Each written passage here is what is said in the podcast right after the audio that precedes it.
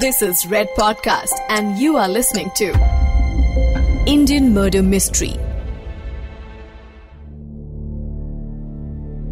Indian murder mystery season two में मैं हूँ प्रवीण आपके साथ पिछले एपिसोड में आपने सुना कि हर्ष जैन लुधियाना के एक बड़े बिजनेसमैन थे जिनका मर्डर हो जाता है उनकी पत्नी सीमा अपने पति के जाने के बाद उनका बिज़नेस पूरा का पूरा संभाल लेती है। तीन सालों में पुलिस को हर्ष जैन के केस में कोई लीड हाथ नहीं लगी।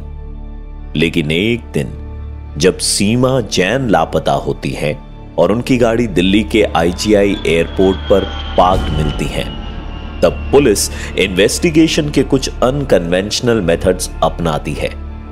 अपने इन्फॉर्मेंट को जेल भेजकर पुलिस के हाथ एक इंपॉर्टेंट इंफॉर्मेशन तक पहुँच जाते हैं। सीमा को मारने के लिए सुपारी दी गई थी और वो भी 25 लाख की। इस इंफॉर्मेशन में कितना दम था और ये सुपारी किसने दी थी, ये पता लगाना अभी बाकी था। आइए, आगे देखते हैं कि यह केस किस तरफ़ जाता है।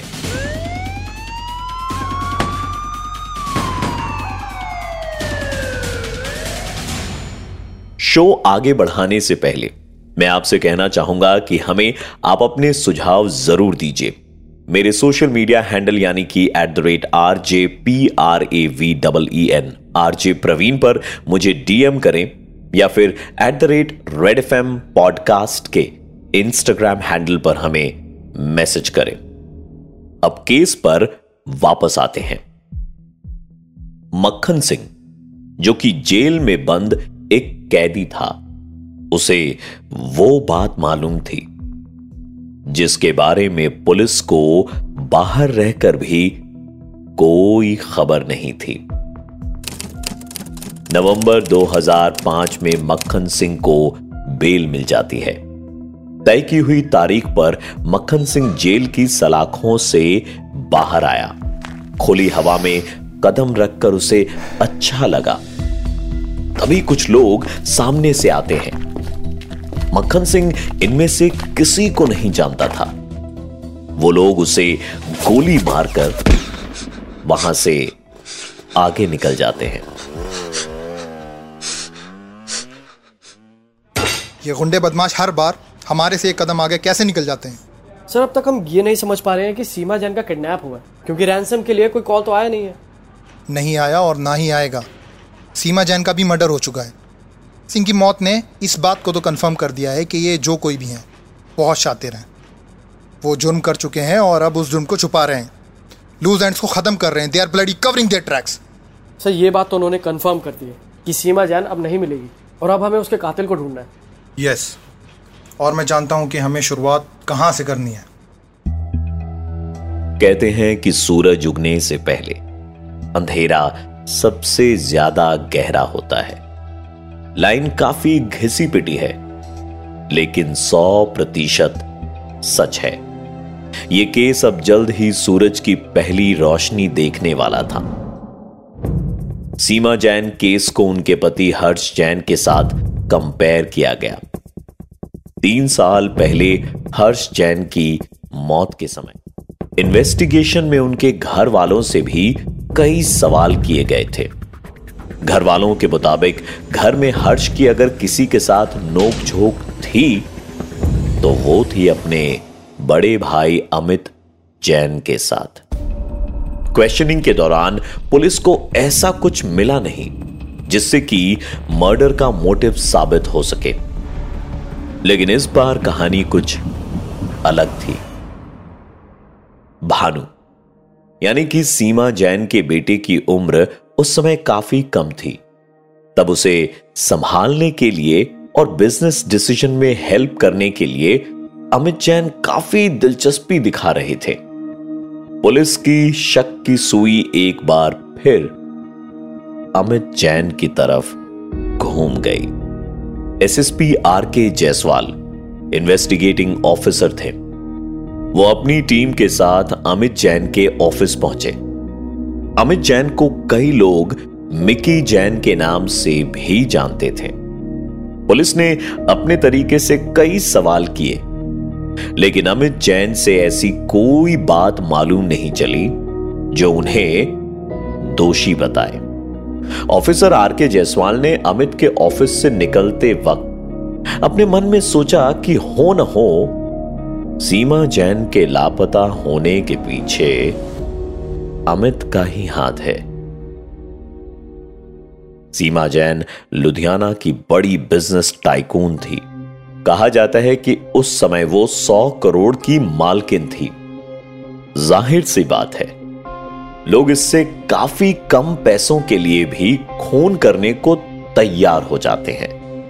एसएसपी जायसवाल अमित जैन से। अपनी नज़रें हटाने के मूड में बिल्कुल नहीं थे। पैसों की कोई खास कमी अमित को भी नहीं थी। लेकिन यह बात भी सच है कि पैसा जिसके पास होता है, उसे उस पैसे को बढ़ाने का पागलपन अक्सर सवार भी होता है। लिहाजा अमित जैन की हर मूवमेंट पर पुलिस कड़ी निगरानी रखे हुए थी। घर के बाहर सादे कपड़ों में पुलिस वाले ड्यूटी करते हुए पाए जाते थे। अमित का फ़ोन टैप किया गया था और उनसे मिलने वालों की सीधी रिपोर्ट पुलिस को जाती थी। कुछ दिन बीते और उसके बाद उसके बाद एक लीड मिली। अमित जैन ने एक आदमी से मुलाकात की। वो आदमी एक हिस्ट्री शीटर था।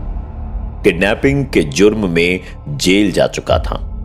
लेकिन सबसे ज़्यादा इंपॉर्टेंट बात थी कि यह आदमी जेल में मक्खन सिंह नाम के एक कैदी के साथ सजा काट रहा था।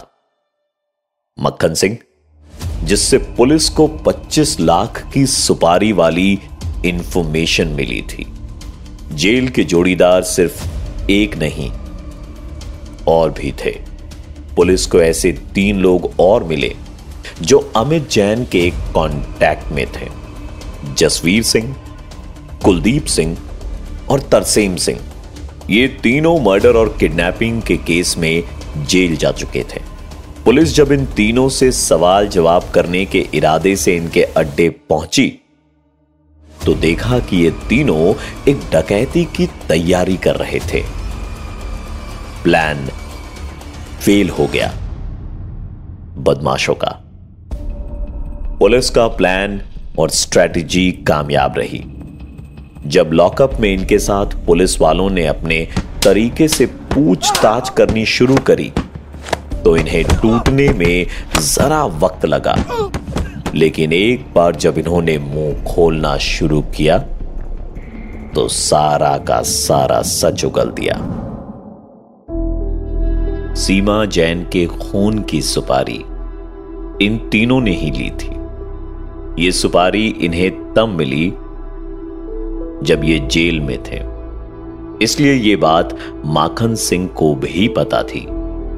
जसवीर सिंह, कुलदीप सिंह और तरसेम सिंह ने लुधियाना की एक बिज़नेस टाइकून को मारने का ऑफ़र एक्सेप्ट किया और जेल से बाहर आकर 10 लाख रुपए एडवांस लेकर डील पक्की कर दी।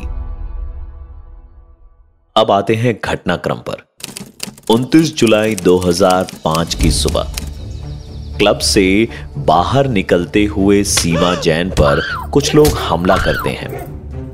उन पर ज़ोर ज़बरदस्ती से काबू पाकर उन्हें, उन्हीं की गाड़ी में किडनैप किया जाता है।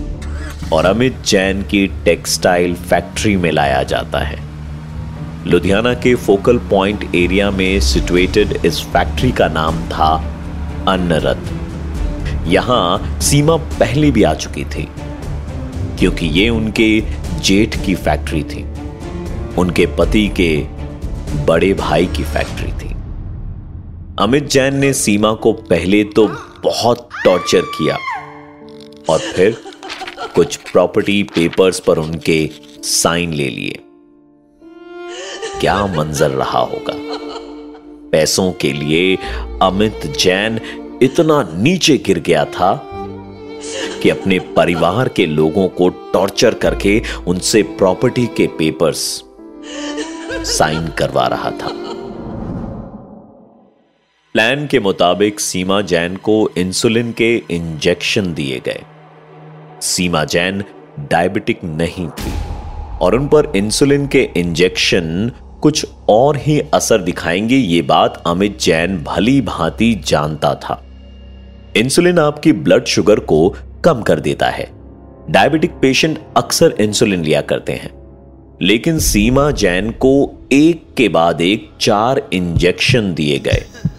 ब्लड शुगर में घटते शुगर के लेवल की वजह से सीमा की साँसें उखड़ने लगी थी। आँखों के सामने अंधेरा सा छा गया। सर पर एक वार हुआ और सीमा जैन ने आखिर में अपना दम तोड़ दिया। सीमा जैन की लाश को फैक्ट्री में मौजूद सेप्टिक टैंक में फेंक दिया गया। उनके कपड़े जला दिए गए और गाड़ी को दिल्ली के आईजीआई एयरपोर्ट पर पार्क करवा दिया गया। प्लान काफ़ी अच्छा था। लेकिन पुलिस ने शक के बिना पर अमित जैन को मॉनिटर किया और वही अमित जैन असल में कातिल भी निकला।